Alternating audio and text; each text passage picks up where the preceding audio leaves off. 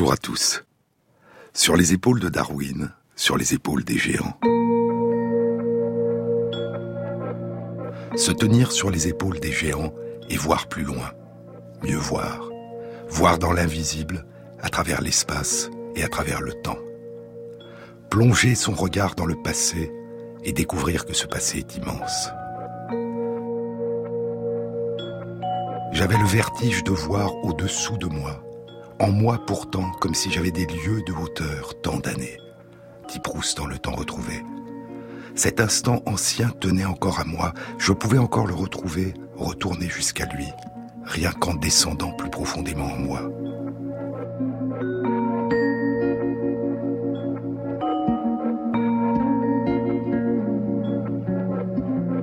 Ces années passées n'ont séparé de moi, tout ce passé indéfiniment déroulé, que je ne savais pas que je portais en moi.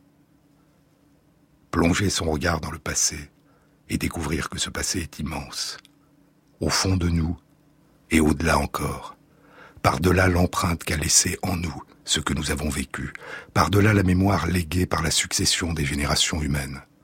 Découvrir le passé immense de l'histoire du vivant, de l'histoire de la Terre, de l'histoire de l'univers. Cette succession de renaissances sous des formes toujours nouvelles. Découvrir ce passé immense et entrevoir ces temps où le vivant se déployait, mais où nous n'étions pas encore. Ces temps où le soleil puis la terre émergeaient, mais où il n'y avait pas encore de vie sur terre. Ces temps où l'univers se déployait, mais où il n'y avait encore ni soleil ni terre. Ce bouleversement, ce changement radical de perspective, débute il y a un peu plus de 150 ans avec la publication par Darwin de l'origine des espèces. Et 70 ans plus tard, une même vision apparaîtra, qui cette fois concerne l'ensemble de l'univers. Les paysages que révèlent ces immenses étendues de temps jusque-là inconnues, les 3,5 milliards à 4 milliards d'années de métamorphose du vivant, les 4,5 milliards d'années de métamorphose de notre système solaire et les 14 milliards d'années de métamorphose de notre univers, ces paysages n'ont rien de commun avec nous, sauf de nous avoir donné naissance.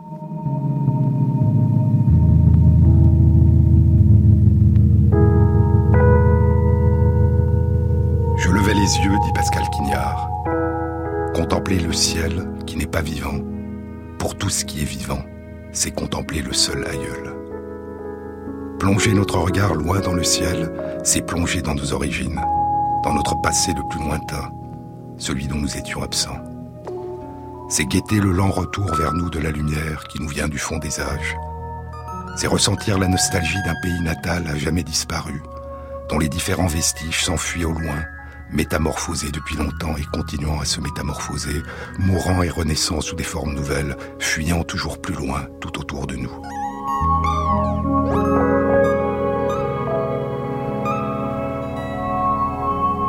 Explorer les confins du ciel, c'est recomposer l'histoire de notre univers. Nostalgie des débuts, nostalgie de la lumière.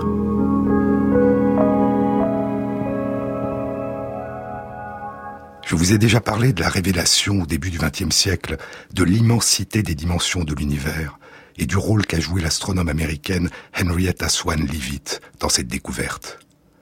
Confinée au travail de computer, de calculatrice, d'instruments humains mal payés, confinée à l'analyse une à une des milliers d'étoiles qui s'impriment sur les plaques photographiques du télescope de l'Observatoire de l'Université Harvard, Henrietta Leavitt découvre en 1908 que les pulsations régulières des étoiles variables, les céphéides, que le rythme auquel battent ces horloges célestes révèle leur émission réelle de lumière, ce qui permet, à partir de leur luminosité apparente, de déduire la distance qui nous sépare d'elles.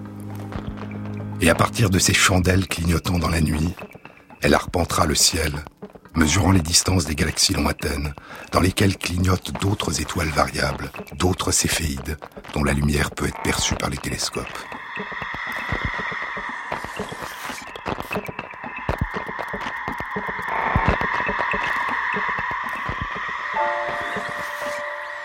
Aujourd'hui, l'Observatoire de l'Université Harvard, l'un des plus grands du monde lors de sa mise en route en 1847, n'est plus en activité. Il a été remplacé par d'autres observatoires géants.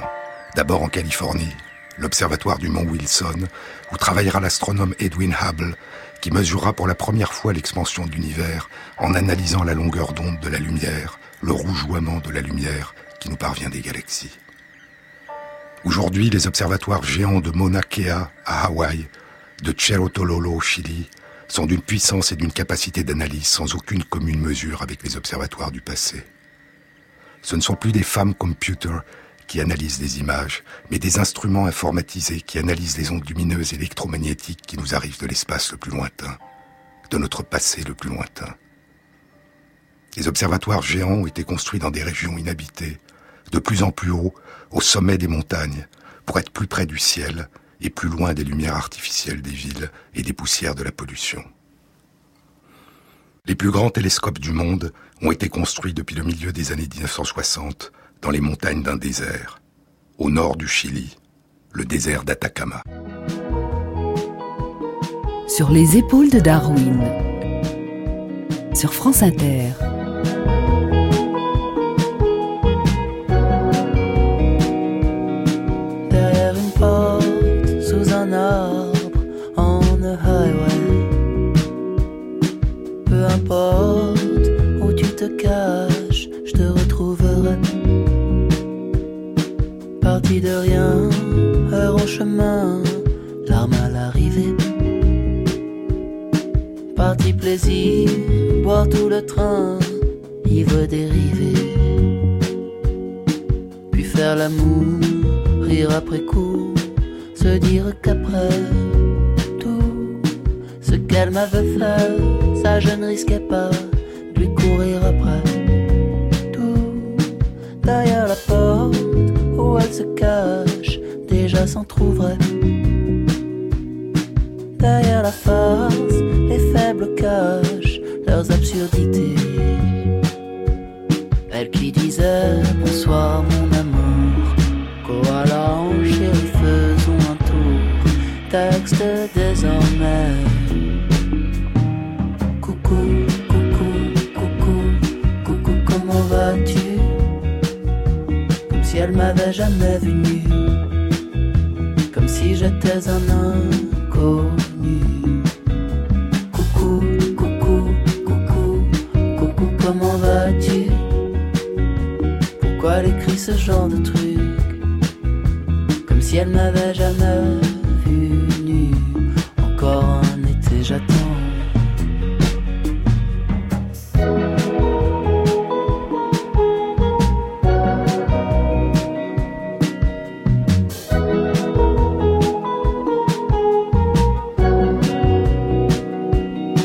Le soir venu, dire oui à tout, puis décommander.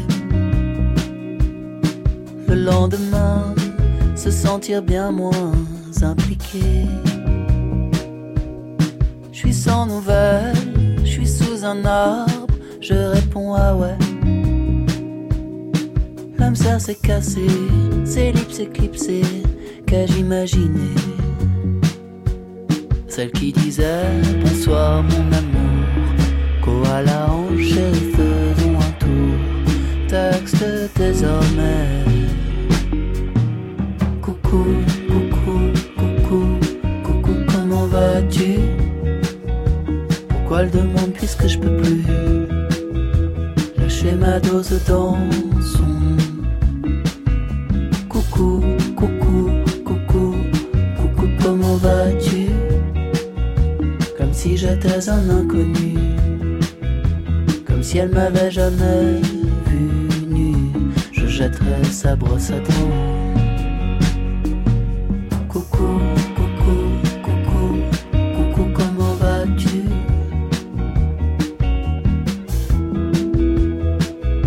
Comme si elle m'avait jamais vu nue, j'ai jeté sa brosse à dents. Jean-Claude Ameisen. Le désert d'Atacama est le lieu le plus sec de notre planète. Des dizaines d'années s'écoulent sans qu'il pleuve. Le ciel est pur de toute interférence avec des vapeurs d'eau.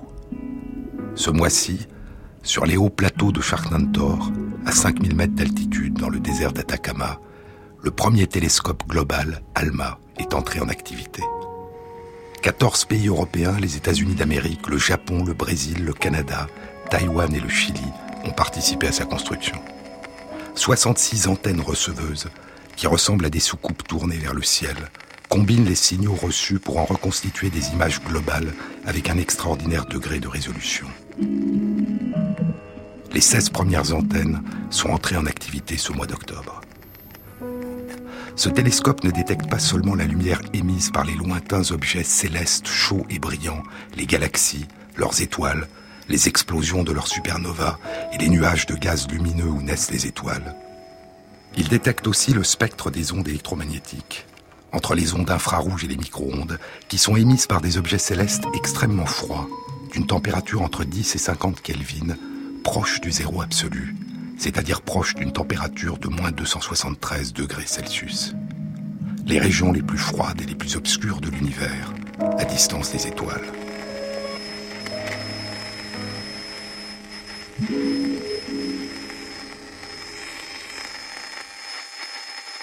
Les nombreux observatoires géants du désert d'Atacama explorent la naissance des étoiles, la naissance des planètes dans l'environnement de jeunes étoiles, la composition chimique des disques de gaz et de poussière qui entourent ces jeunes étoiles. Ils recherchent aussi, à travers l'espace, la présence possible de molécules organiques, les molécules à partir desquelles s'est formée la vie.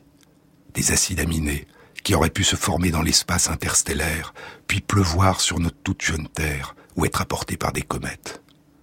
Sur notre toute jeune Terre et peut-être, qui sait, sur des exoplanètes dont on a depuis quelques années identifier des centaines qui gravitent dans d'autres galaxies autour d'étoiles semblables à notre Soleil.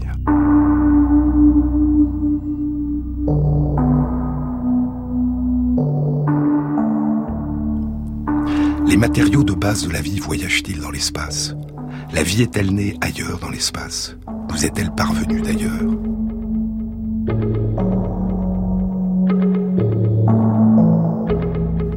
Des formes résistantes de vie originelle, analogues à des bactéries sous forme de spores, l'équivalent de graines dans lesquelles la vie est temporairement suspendue, auraient-elles pu voyager à travers le ciel et ensemencer notre planète il y a 3,5 milliards à 4 milliards d'années ? C'est une des théories sur l'origine de la vie, proposée notamment par Francis Crick, le co-découvreur de la structure en double hélice de l'ADN. Mais si nous ne pouvons pas remonter à travers le temps pour observer le moment où la vie a émergé sur Terre, il y a d'autres façons d'explorer cette question. L'une consiste à rechercher des traces de vie dans l'espace, sur des planètes lointaines, dans le système solaire et au-delà. L'autre consiste à rechercher des traces de vie extraterrestre sur notre planète. Rechercher si des formes simples de vie, ou des formes de vie fossilisées, des fossiles de micro-organismes, pourraient être présentes sur certains des cailloux extraterrestres, des météorites qui s'écrasent chaque année sur la Terre.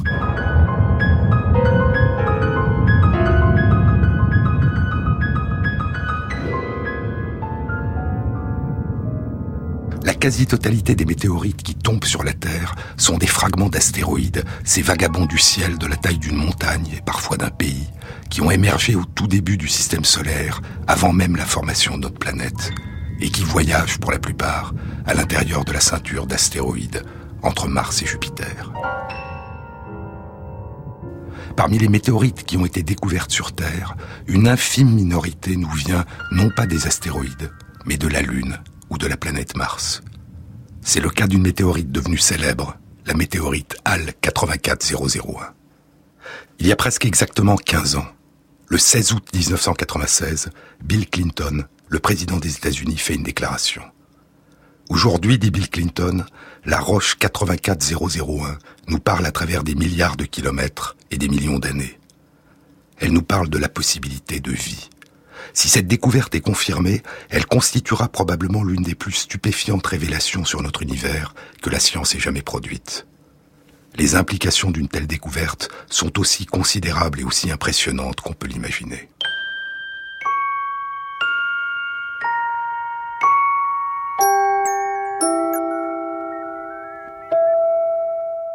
Cette déclaration fait suite à la publication le même jour, dans la revue Science, d'un article d'une équipe de chercheurs américains et canadiens.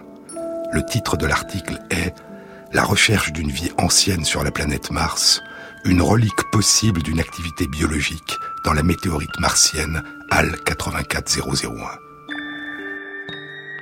La météorite ALH 84001 se serait détaché de la planète Mars il y a 16 millions d'années, lors d'une collision avec un astéroïde ou une comète. Et ce morceau de Mars semble avoir vagabondé pendant 16 millions d'années à travers le système solaire, avant de s'écraser sur Terre il y a 13 000 ans.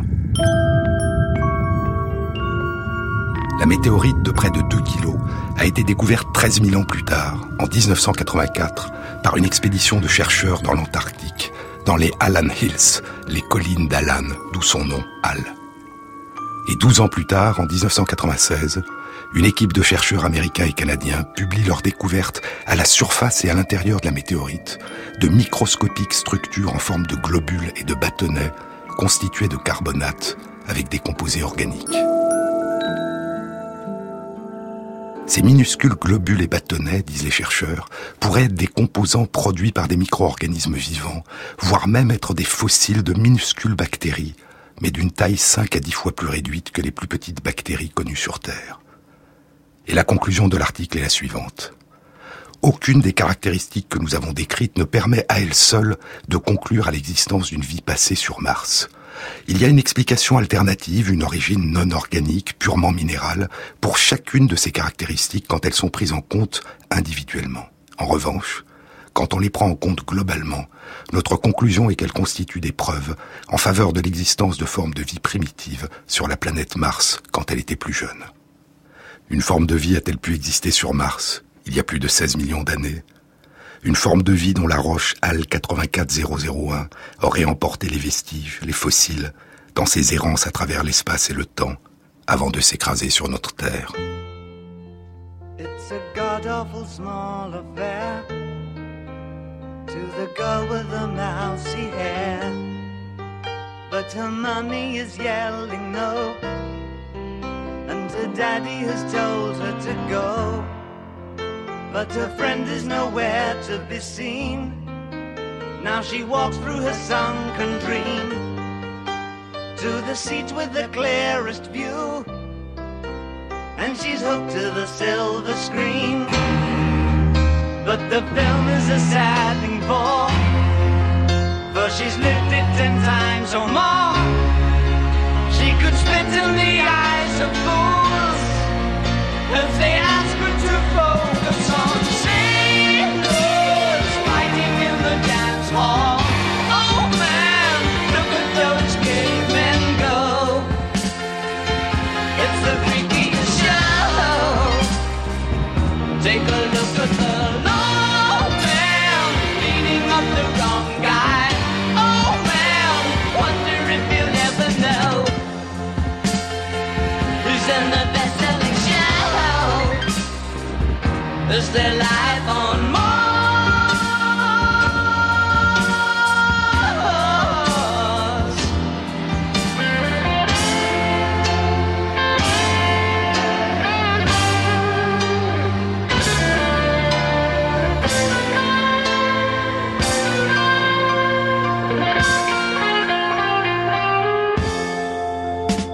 America's tortured brow that Mickey Mouse has grown up a cow, and now the workers have struck for fame, 'cause Lennon's on sale again. See the mice in their million hordes, from Ibiza to the Norfolk Broads.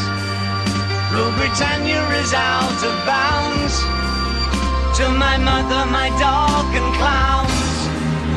But the film is a sad thing for, 'cause I wrote it 10 times or more. It's about to be writ again as I ask you to vote for some sailors fighting in the dance hall. Oh man, look at those cavemen go. It's the freakiest show. Take a look at the old man beating up the wrong guy. Oh man, wonder if he'll ever know who's in the best-selling show. Is there life on Mars?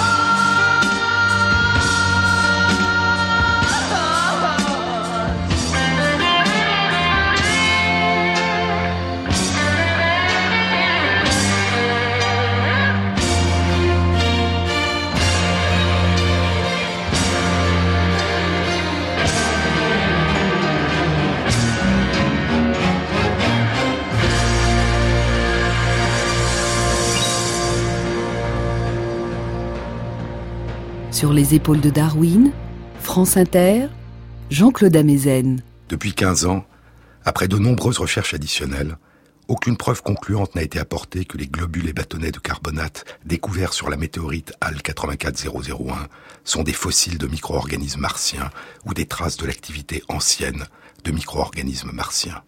D'une manière plus générale, aucune preuve de forme de vie extraterrestre ou de fossile de vie extraterrestre n'a été à ce jour identifiée sur aucune météorite, ni aucun astéroïde tombé sur notre planète, ni sur aucune planète, ni aucun astéroïde ou comète que les sondes spatiales ont pu examiner. Les recherches continuent. Mais l'étude des météorites qui pleuvent sur notre planète peut conduire à d'autres découvertes surprenantes. Dans la nuit du 27 juin 1931, un bruit de détonation et une lueur intense sont observés dans le ciel au-dessus du désert, en Tunisie, près du village de Tataouine. Une météorite vient de se désintégrer en entrant dans l'atmosphère et des centaines de fragments se dispersent sur le sol, sur une surface de moins d'1 km². Le jour même de la chute, un grand nombre de ces cailloux extraterrestres sont recueillis et envoyés à Paris, au Muséum national d'histoire naturelle.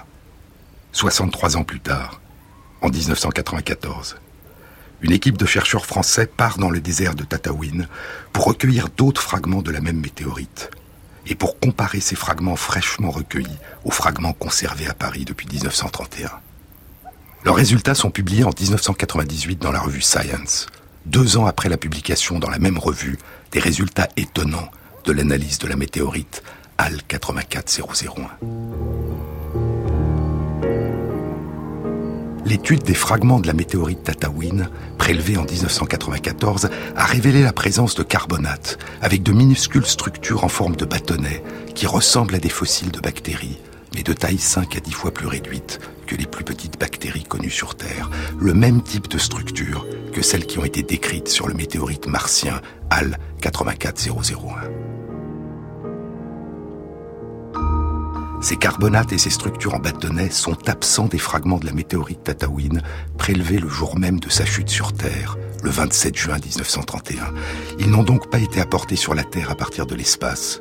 Ils sont d'origine terrestre. Ceci démontre que les météorites peuvent acquérir des minéraux terrestres en un temps très court, concluent les auteurs de l'article. Mais qu'en était-il des structures en bâtonnets ? S'agissait-il de formations minérales spontanées ou pouvait-il s'agir de minuscules bactéries ? L'article ne concluait pas. Mais ce qu'il impliquait à l'évidence, c'est que s'il s'agissait de fossiles de bactéries, alors ce n'étaient pas des fossiles de bactéries extraterrestres, mais de bactéries de notre planète.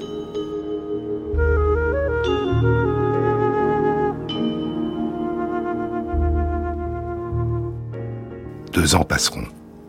Et en 2000, la même équipe de chercheurs isole une minuscule bactérie vivante à partir des grains de sable collés sur un fragment de la météorite recueillie en 1994. Encore 3 ans, et la même bactérie est isolée, vivante, à distance de la météorite, dans les sables du désert de Tataouine. Elle appartient à une famille de bactéries terrestres jusque-là inconnues et sera nommée Ramlibacter tataouinensis. La vie est cette exubérante colonisation du moindre fragment, de la moindre fissure, dit Pascal Quignard.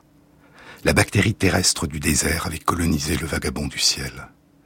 Et l'étude d'une météorite tombée du ciel révélait l'existence sur Terre d'une famille de bactéries inconnues à ce jour. Encore 8 ans. Et en septembre 2011, un article est publié dans la revue PLOS ONE par plusieurs équipes de chercheurs biologistes français. L'article décrit les particularités étonnantes du mode de vie de cette petite bactérie du désert.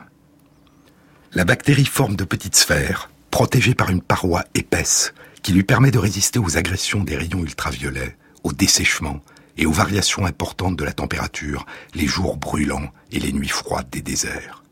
Ces formes sphériques semblent être l'équivalent de kystes ou de spores. Mais contrairement aux spores des autres familles de bactéries, qui sont dormantes, comme des graines, qui se maintiennent dans un état de vie suspendu jusqu'à ce que l'environnement redevienne favorable. Contrairement aux spores, les petites sphères de Ramlibacter tataouinensis sont en pleine activité. Elles se divisent, donnant naissance à des bactériephies. Mais leur armure de protection les empêche de se déplacer. Elles demeurent immobiles sur le sol. Ces formes sphériques peuvent se transformer spontanément des formes en bâtonnets qui, elles, sont capables de se déplacer à distance, mais qui sont en revanche très sensibles aux rayons ultraviolets et au dessèchement. La nuit, à la périphérie, au pourtour de la colonie, des bactéries sphériques se transforment en bâtonnets. Les bâtonnets quittent la colonie et s'aventurent à distance. Et dès le jour revenu, les bâtonnets se retransforment en bactéries sphériques, résistantes et immobiles, qui se reproduisent sur le nouveau territoire. Et ainsi, la colonie peut faire naître chaque nuit de nouvelles colonies qui s'étendent à travers le désert par cercles concentriques, se propageant comme des ronds dans l'eau, se déplaçant la nuit à l'abri de la lumière et se reproduisant à la lumière du jour. Et c'est au cours de ces pérégrinations à travers le désert qu'elles ont un jour colonisé la météorite Tataouine tombée du ciel.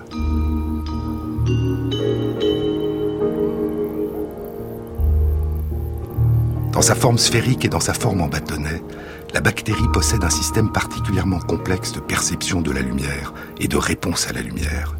Elle fabrique 6 récepteurs différents qui répondent à la lumière, 6 photorécepteurs.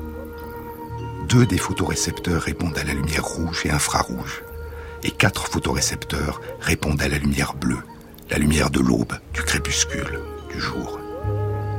Percevoir ces différentes ondes lumineuses et y répondre est l'un des mécanismes qui permet à Ramlibacter tataouinensis de se reproduire le jour en résistant aux rayons ultraviolets et à la chaleur, et de se déplacer durant la nuit. Mais il y a plus. Il y a probablement aussi, chez la petite bactérie des déserts, une capacité à percevoir et à mesurer l'écoulement du temps.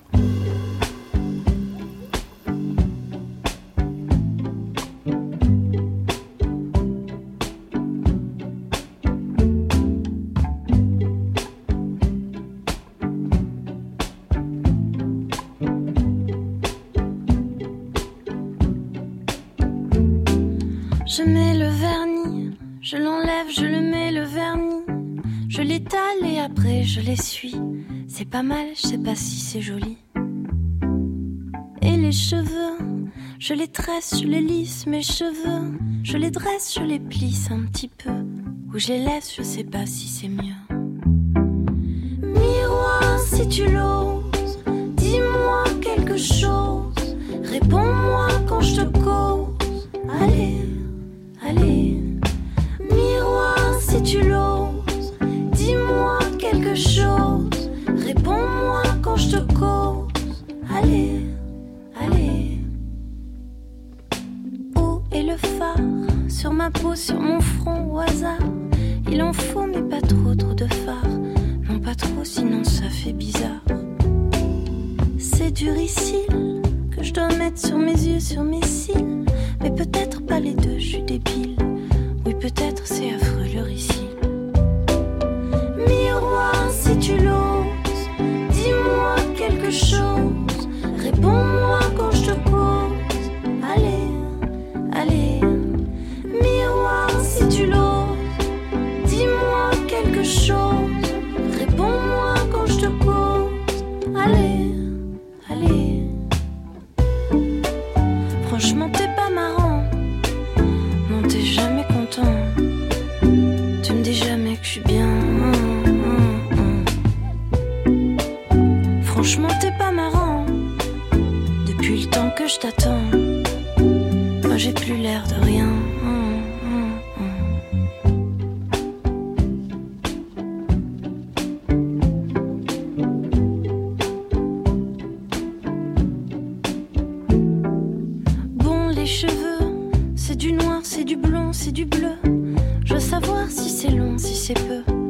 Savoir si c'est le bon nœud.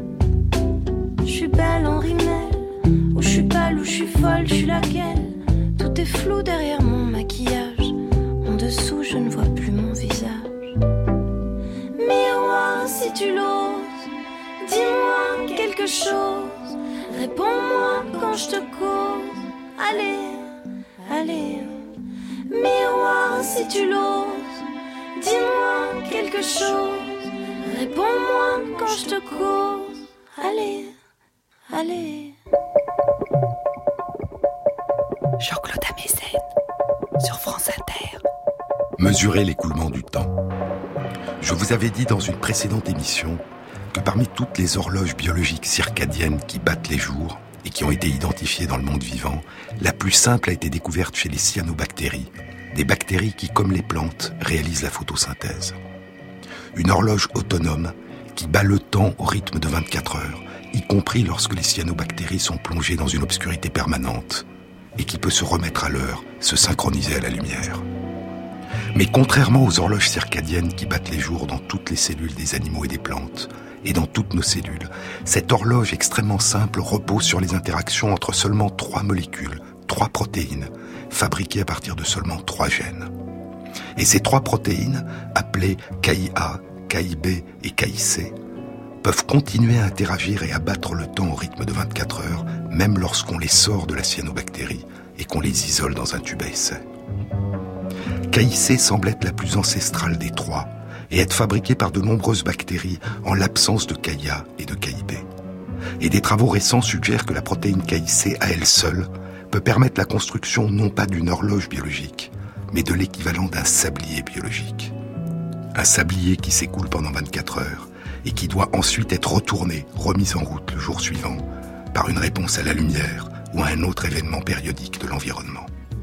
À la différence d'une horloge, un sablier s'arrêtera de fonctionner au bout de 24 heures si la bactérie est plongée dans une obscurité permanente.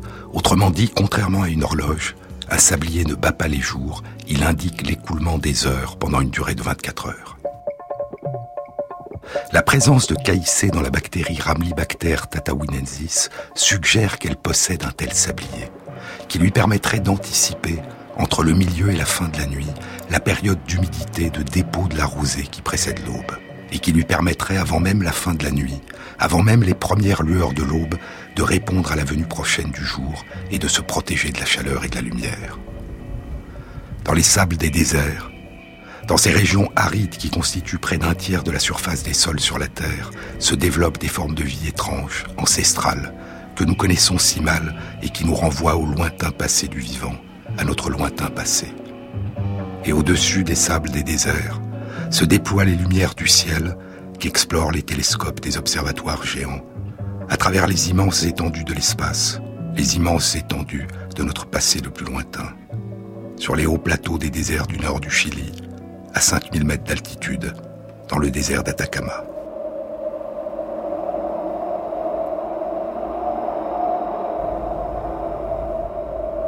Nuestro planeta húmedo tiene una sola mancha marrón donde no existe ningún grado de humedad. Es el inmenso desierto de Atacama. Envueltos por el polvo estelar, los científicos de todo el mundo construyeron aquí los más grandes telescopios de la Tierra.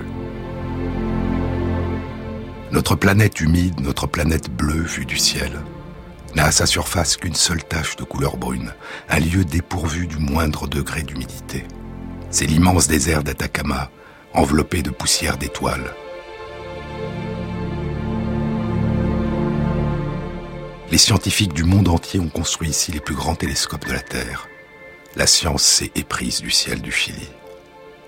C'est un extrait d'un des films les plus beaux et les plus bouleversants que j'ai vus, un film de Patricio Guzman, « Nostalgie de la lumière ». Écoutons Gaspar Galaz, un jeune astronome chilien qui travaillait à l'observatoire de Cerro Tololo sur les hauts plateaux du désert d'Atacama. Au final, eso es, digamos, encontrar el origen del ser humano, del planeta y del sistema solar. Entonces, ¿de dónde venimos? Una pregunta muy fuerte. Il s'agit de découvrir l'origine de l'humanité, l'origine de notre planète, l'origine de notre système solaire, d'où nous venons. C'est une question essentielle. Visuellement stupéfiant, le film Nostalgie de la lumière réussit à saisir la désolation du désert et la beauté de la voie lactée qui voyage au-dessus du ciel chilien, écrit Salam Hamid dans la revue Science. Le sentiment d'évasion donné par les vastes échelles de temps astronomiques et la connaissance que nous avons d'être tous faits de poussière d'étoiles. Un essai poétique centré sur l'expérience humaine et la perspective plus vaste que permet d'apporter la science, dit-il. Nostalgie de la lumière n'est pas seulement le chef-d'œuvre de Patricio Guzman, écrit Jacques Mandelbaum dans le journal Le Monde. C'est l'un des plus beaux essais cinématographiques qu'on ait vu depuis longtemps, un sommet de poésie. Dans le désert d'Atacama, Il n'y a pas seulement des astronomes qui lèvent les yeux et interrogent le ciel sur nos origines. Il y a aussi, depuis des dizaines d'années, des archéologues qui baissent les yeux et interrogent les sols sur notre histoire. L'extrême sécheresse du désert a permis la préservation des traces laissées par d'anciennes civilisations indiennes, de splendides peintures et gravures précolombiennes sur les roches, et des corps momifiés avec leurs parures et leurs armes, sur la terre sèche et craquelée et sur le sable. Nostalgie de la lumière est une méditation sur le temps et la mémoire, écrit Salam Hamid. Nostalgie. Écoutons l'écrivain Milan Kundera. Plus vaste est le temps que nous avons laissé derrière nous, et plus irrésistible est la voix qui nous invite au retour. La maison natale que chacun porte en lui, le sentier redécouvert où sont restés gravés les pas perdus de l'enfance, le retour. Le retour en grec se dit nostos. Algos signifie souffrance. Nostalgie est la souffrance du retour, la douleur causée par l'impossibilité du retour. Nostalgie. Anoranza disent les Espagnols, saudade disent les Portugais. Les Allemands disent Sehnsucht, le besoin de ce qui manque. Les Tchèques, à côté du mot nostalgie pris du grec, ont leur propre mot stesk et leur propre verbe. La phrase d'amour tchèque la plus émouvante est stiska se mi potobie. J'ai la nostalgie de toi, je ne peux supporter la douleur de ton absence.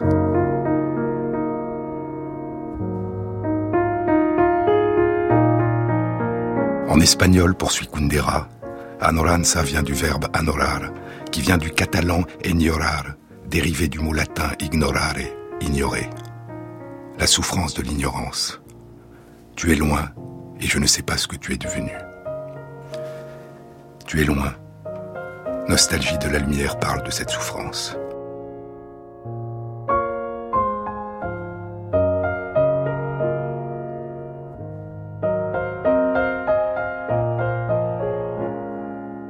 Un film lent et poétique, écrit Alison Abbott dans la revue Nature. Un film lent et poétique qui contemple des questions existentielles, d'où nous venons, où nous allons, et comment nous arrivons à vivre avec les souffrances du présent.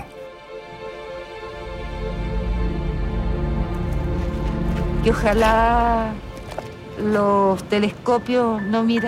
que les télescopes ne regardent pas seulement le ciel, mais aussi à travers la Terre, pour pouvoir les retrouver. Depuis 32 ans, à l'ombre des grands télescopes, des femmes marchent sur les plaques de terre craquelées et les sables du désert et creusent les sols à la recherche des restes de leurs bien-aimés disparus.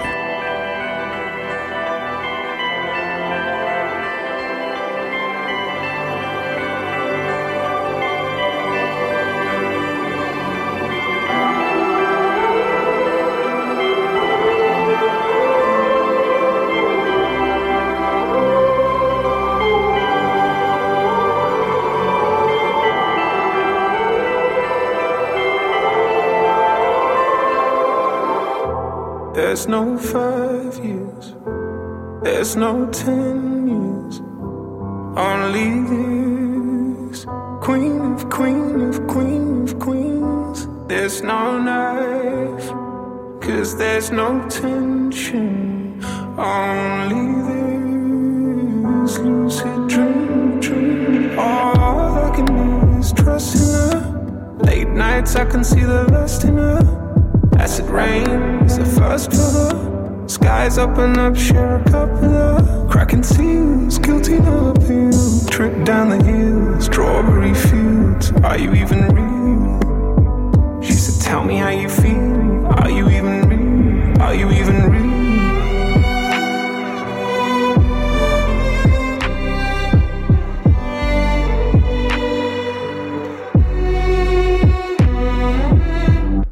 Maybe I should study my reflection best to know how I seem, I seem, I seem. I spend the day dreaming of connection just to feel how you feel, you feel, you feel. All I can do is trust in her. Late nights I can see the lust in her. Acid rain's the first pillar. Skies open up, share a cup of love. Cracking seals, guilty no appeal.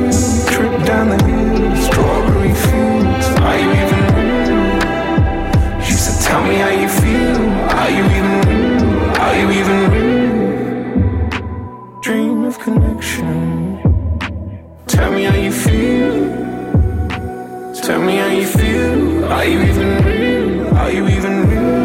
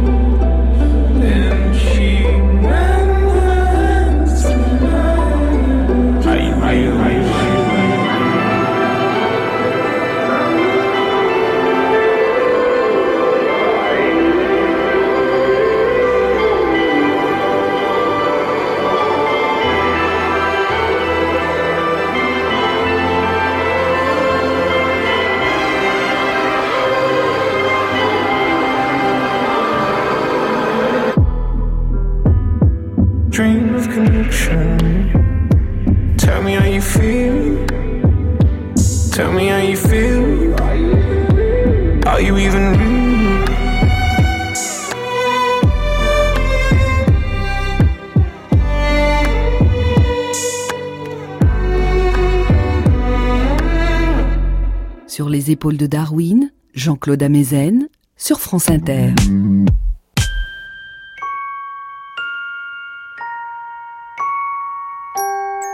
Et quand tu n'es pas là, dit Éluard, et quand tu n'es pas là, je rêve que je dors, je rêve que je rêve. Je te cherche par-delà l'attente, par-delà moi-même, et je ne sais plus tant je t'aime, lequel de nous deux est absent. J'entends encore la voix, c'est là que tu aimeras toujours, toujours, toujours. Explique si tu peux pourquoi c'est ce visage et non un autre qui s'arrête devant toi. J'entends encore la voix, aime, aime, et les étoiles se poseront sur ta tête, et des yeux sans sommeil veilleront dans les tiens.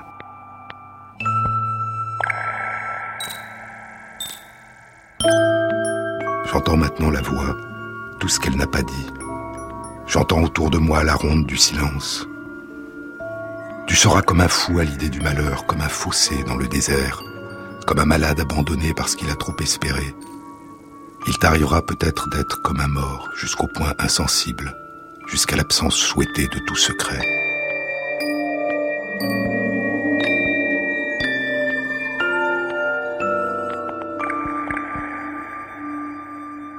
Ceux qui ont de la mémoire peuvent vivre dans le fragile temps présent. Ceux qui n'en ont pas ne vivent nulle part, dit Patricio Guzman. Viva Chile, viva el pueblo, vivan los trabajadores. Estas son mis últimas palabras y tengo la certeza de que mi sacrificio no será en vano. Tengo la certeza de que por lo menos será una lección moral que castigará la felonía, la cobardía y la traición.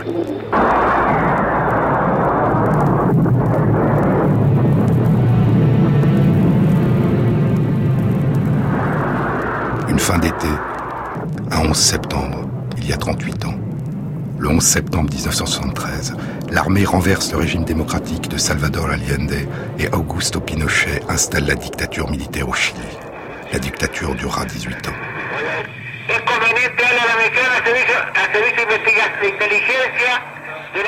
Plus de 3000 opposants politiques seront assassinés, 35 000 torturés. 1 million de citoyens du Chili partiront en exil, dont le cinéaste Patricio Guzman qui s'est installé à Paris, comme le cinéaste Raoul Ruiz, qui vient cette année de disparaître. Parmi les 800 prisons secrètes de la dictature, il y a les camps construits dans le désert d'Atacama. Depuis la fin des années 1980, des archéologues enseignent aux femmes de Calama comment reconnaître à partir de la disposition des grains de sable sur le sol les endroits où les corps qu'elles recherchent pourraient être enterrés sous le sable.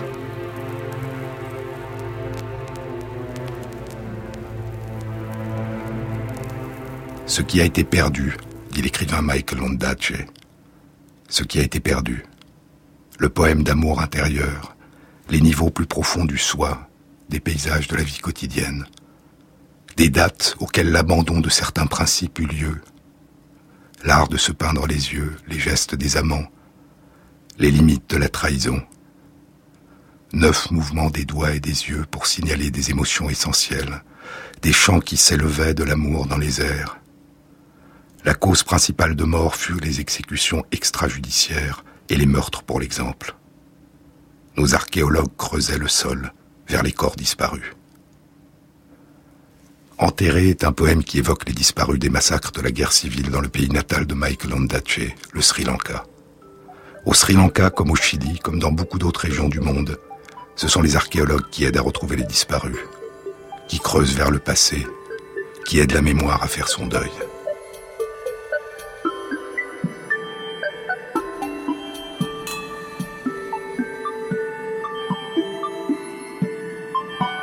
C'est le mot de tout Toukaram, dit Pascal Quignard. J'ai souffert des maux effrayants. J'ignore encore ce que me réserve mon passé. Combien le temps est long avant que la mémoire remonte à la lumière, dans cette nuit qui enveloppe les proches des victimes dans le silence. La douleur du retour. La douleur du retour d'un monde à jamais disparu.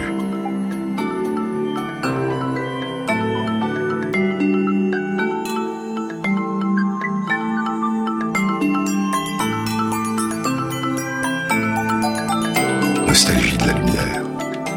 En 2008, les astronomes confirment l'existence d'un trou noir au centre de notre galaxie, au centre de la Voie lactée, qui passe chaque nuit au-dessus du désert d'Atacama. La société comprend mieux les astronomes dans leur quête du passé, dit Gaspar Galaz qui explore le ciel loin au-dessus du désert. La société comprend mieux les astronomes dans leur quête du passé qu'elle ne comprend ces femmes à la recherche d'un passé qu'elles ne peuvent retrouver, à la recherche de ce qui reste de leur bien-aimé. Et pourtant, nous, les astronomes, notre quête ne trouble pas notre sommeil. Nous pouvons dormir en paix chaque nuit consacrée à observer le passé.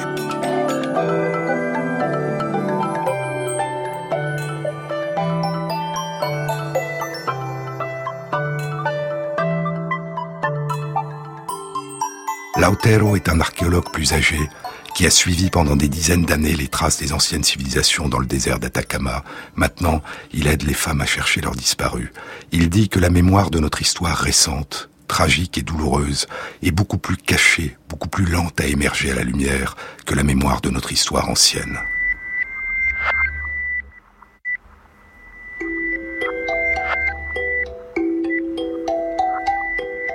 Dans Nostalgie de la lumière, écrit Alison Abbott dans la revue Nature, il y a aussi Louis, qui a passé des années dans l'un des camps de concentration dans le désert, où un autre prisonnier politique lui a enseigné l'astronomie. Aujourd'hui, regarder les étoiles l'aide à ne pas oublier cette période de sa vie. Il y a Miguel, un architecte qui a survécu à 5 de ces camps. Il les a dessinés de mémoire quand il est redevenu libre, pour que personne ne puisse jamais nier leur existence. Vers la fin de la dictature, les soldats de Pinochet ont creusé des fosses communes dans le désert et jeté des corps dans la mer, poursuit Alison Abbott. Le film accompagne 2 des veuves, Victoria et Violetta, qui parlent de manière bouleversante de leurs recherches sans fin. Et il y a Valentina, dont la mère et le père font partie des disparus. Valentina a été élevée enfant par ses grands-parents. Elle dit qu'ils lui ont donné la force et le désir d'aller de l'avant, d'écrire sa propre histoire, pas seulement sous le signe de la souffrance, mais sous le signe de la joie. Ils lui ont aussi appris à observer le ciel nocturne, et elle est devenue astronome. « Comprendre l'univers infini, dit Valentina, m'a permis de trouver une forme de sérénité. » Y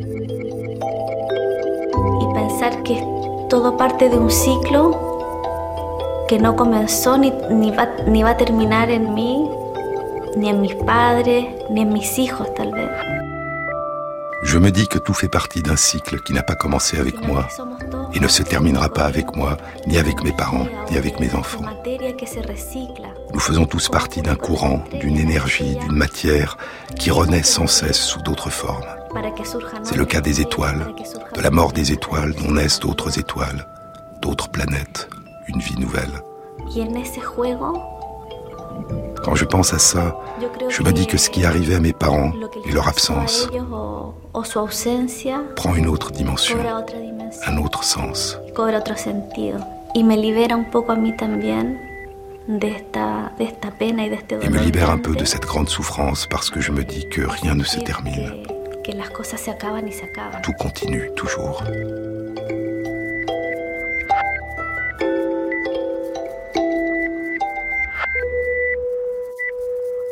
De l'image tremblante de cette jeune orpheline écrit Mandelbaum dans Le Monde, de l'image tremblante de cette jeune orpheline avec son bébé dans ses bras, on tient la beauté ultime du film. Tirer d'une histoire inhumaine la force de chercher encore, et donc d'espérer encore. Il aura fallu à Patricio Guzman 40 ans de mémoire à vif et de souffrance intime pour aboutir à cette œuvre d'une sérénité cosmique, d'une lumineuse intelligence et d'une sensibilité à fendre les pierres. À un tel niveau, poursuit Mandelbaum, le film devient davantage qu'un film. Un chant stellaire pour les morts, une leçon de vie. J'ai soif du retour vers ce ciel si clair, dit le poète chinois Dai Wangshu. J'ai soif du retour vers ce ciel si clair. Là, je peux dormir tranquille. Là, je peux et vivre et disparaître, comme rit et pleure en silence un enfant dans le sein de sa mère.